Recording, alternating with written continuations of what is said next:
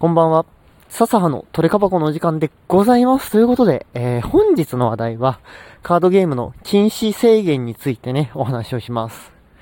カードゲームね、大体のカードゲームの場合、まあ、通常のカードはね、同じカード1デッキに4枚まで入れられますっていうルールが多いんですけれども、えー、制限がね、かかることがあります。まあ、かかる理由としては、まあ、強すぎたりとかね、環境で悪さをしすぎると、まあ、4枚入れてるとちょっと強すぎるので、1枚しか入れられませんとか、いや、1枚も入れられませんつって、ね、制限がかかることがあるんですよ。で、え、来週かな？デュエルマスターズのその禁止発表があって、もう界隈がね、湧いてるわけでございます。やれ、ジョースターゼロルピアはどっちが、ジョースターかゼロルピアどっちが伝導するだの、ナウはネバーもワンチャンあるんじゃないかとか、いやいやドラゴンズサインだろとか、ね、そんな風にみんなでワイワイしながら、こう何がね、禁止になるんだろうみたいな。逆にね、エンペラー気力帰ってくるんじゃねえかみたいな。今まで禁止されてたカードが、禁止じゃなくなったりするんじゃねえかみたいな。そんな話題で持ちきりになります。で、えー、むちゃくちゃ影響あるのね、この禁止制限って。環境でさ、トップレベルのデッキから、まあ、何が禁止になるんだろうみたいな。で、それが禁止になった後、そのデッキは違うカードで生きていくのか、それともそのデッキ自体が潰れて、それに虐げられてたカードが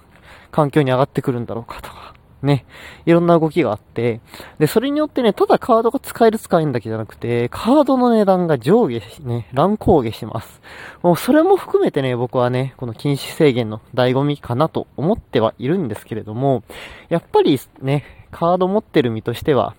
自分がさ、好きなカードとか、自分のね、思い入れのあるカードが使えなくなるってなるのはね、やっぱりちょっと悲しいんですよね。まあ、ずっと昔のカードで、まあ今ね、その、たまたま今出てきてるカードと噛み合っちゃって、まあ禁止になるとかだったらね、まだ、まだ諦めつくんですけど、例えばね、その、最近出た、ほんと直近の段のカードで、ちょっと調整ミスって強くしすぎたわ、みたいなカードが禁止になると、なんそんなの作ったんだよ、つって。高え金出してこっちはそのカード手に入れるために、むちゃくちゃ強いからってね、えー、使うためにね、使えるように手入手するためにむっちゃ金積んだんだぞ、つってね。そう、ちょっとね、やや、ややおこモードにね、なっちゃったりね、するんですよ。で、僕ね、直接的にその禁止制限の影響あんまり受けたことないんですけども、まあ、一回ね、マジック・ザ・ギャザリングで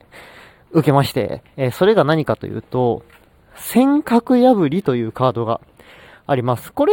厳密に言うと公式の、えー、禁止制限ってわけではないんですけど、あ、どうなんだろうな。ちょっと僕その辺勉強不足なんですけど、尖閣破りってカードは、もともとその、統率者専用のカードだったんです。で、統率者戦っていうのが、なんか100枚のデッキで戦う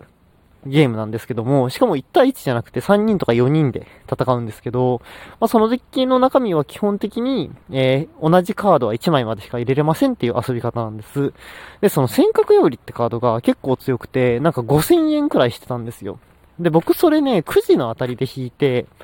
で、結構ね、あた、それなりに当たりくらいだったんで、よしよしっつって喜んでたんですよ。で、僕がさ、統率者戦しないから、その統率者専用のカードってさ、絶対入手することってないんですよ。そのパック買わないから。で、そんな普段入手できないカードが、まあ、オリパとかでね、当たったってのもあって、ああ、むちゃくちゃ嬉しかったんです。って言っててさ、3週間後くらいにね、もう宣告破りさん禁止推奨カードになりますとか言われて、あ、使えなくなったんですよ。その、ちゃんとした統率車線で。そしたらね、なんか一気に2000円とかに値段下がって、あれっつって、勝ってたはずなのに負けてんぞみたいな。まあその、手元にあるカード自体に何ら変わりはないし、どうせ使わないから関係ないは関係ないんだけれども、やっぱりね、その5000円と思ってたカードが1000円、1500円みたいになるとね、ちょっと心に来るものはありますよね。はい。まあそんな感じです。ただこんなん可愛いもんで、本当に強いから、あの、ゲームで使うためにもう4枚揃えたみたいな、4、5000円で4枚揃えて2万円使ったのが、なんかね、発売してすぐだから大丈夫だと思ってたのに、いきなり禁止になって、なんか1000円まで下がったとかになったら、まあやっとれんと思うよね。まあ、そんなね、えー、悲しみを背負うイベントでもあり、そんな強いデッキに虐げられてた人たちが喜ぶイベントでもあるのがこの禁止発表ですね。ただね、デュエルマスターズってすごくて、この禁止になることを殿堂入りって言うんですよ。制限が殿堂入りか。で、禁止がプレミアム殿堂って言って、こうなんか強しいことが称賛された結果だよみたいな。強者の称号だよみたいな言い方をしてるんですよ。だからね、なんか禁止って言われるよりも、なんかそのカードが認められたみたいなね、意味合いがあって、だから他のカードゲームよりも、まあなんていうのかな、その、み、なんか受け入れやすくなってるのが、ほんと子供向けでね、始まったカードゲームで上手だなと。思いますね。私がね、昔使ってたカードも、実際殿堂入りしてるカードあって、例えばスパイラルゲートっていうね、ニコスシールドトリガーで、相手のクリーチャー1体を手札に戻すっていう呪文であったりとか、あとは預言者マリエルっていうね、相手のパワー3000以上のクリーチャーアタックできなくしたりとか、あとはヘルスラッシュやスケルトンバイスといったね、手札、山札破壊カードであったりが、まあ、殿堂入りだったり、プレミアム殿堂入りされてるんですよ。だからその、最近のカードでパワーが高いだけじゃなくて、もう本当にシンプルな効果なんだけど、それがゆえにね、純粋に悪いカード。っていうのも結構禁止されてたりするのでね、まあ、何が禁止されてるかっていうのを見ると、例えば今後出てきたカードが強いかどうかがね、分かったりとかするので、まあそういうね、歴史を紐解いていっても楽しいかななんてね、思っております。そう。で、ポケモンカードがね、これ面白いんですけど、禁止制限ってあんまりないんですよ。ほとんどない。最近だとね、去年かな。えー、っと、なん、なん、なんだっけな。なんか一枚制限というか、まあ、禁止になって、代わりに日調整版のカードがプロモで配布されたっていう事件があって、まあ、そのくらいだね、最近は。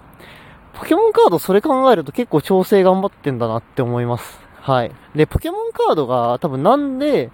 禁止にならないかって、僕も考えたことあるんですけど、多分ね、弱点の概念があるからなんですよ。結局、一つすげえ強いカードがあったとしても、そのカードのポケモンが弱点持ってると、弱点タイプには不利なんですよ、明確に。それがあるから、まあ一強になりにくいっていうのがあって禁止にならんのかなとは思っております。はい。で、えー、やっぱね、あの、禁止になるのと、あとは再録？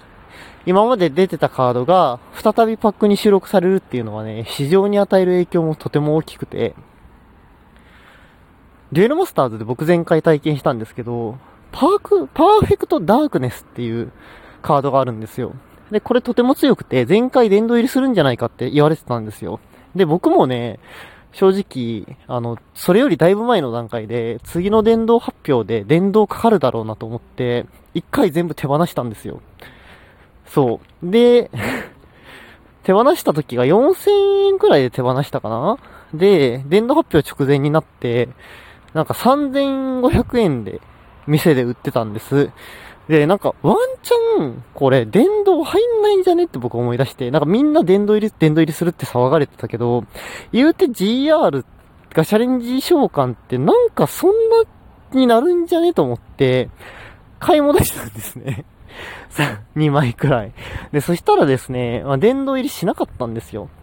で、それで何が起きたかっていうと、値段がガーン上がって、なんか5000円、買い取り5000円くらいになったんです。そう。で、それ見てほんと株みたいだなって、なったんだけど、これさらに面白い話があって、その後ね、その後そのカードどうなったかっていうと、結局強いは強いんだけど、環境でトップレベルには居続けてないんですよ。そう。なんか他のカードでもっと強いのが出てきちゃって、で、今まで環境トップのデッキに入ってたのが、環境トップくらいのデッキに入っててるくらいのカードになってね、立ち位置がだいぶ変わって、今となっては確かにもう電動しなくてもいいかなみたいなカード。だから今回の電動予想にはそんなに上がってないんですよ、そのパーフェクトダークネス。だからまあそれを見越して公式は、その時強いからといって電動にしなかったのかなって。だから逆に、その電動するカードをもとに次の環境とか予想するとね、それもまた楽しいかななんて思いますね。はい。なんていうね、ちょっとカードゲーム興味ない方にとっては何喋ってるかわかんねえぜ今回みたいになったかもしれないですけど、僕はね、その環境が動いたりね、えー、することが大好きなんで、割とこの禁止制限、電動発表は、まあ好きなイベントにはなります。はい。まあ一緒にどなたかね、リュエマ、リュエチューブ公式見てね、楽しんでね、見れるといいかなと思うので、一緒に伝道発表にこやかに迎えようじゃありませんか。というわけで、えー、笹葉でございました。また明日お会いしましょう。バイバイ。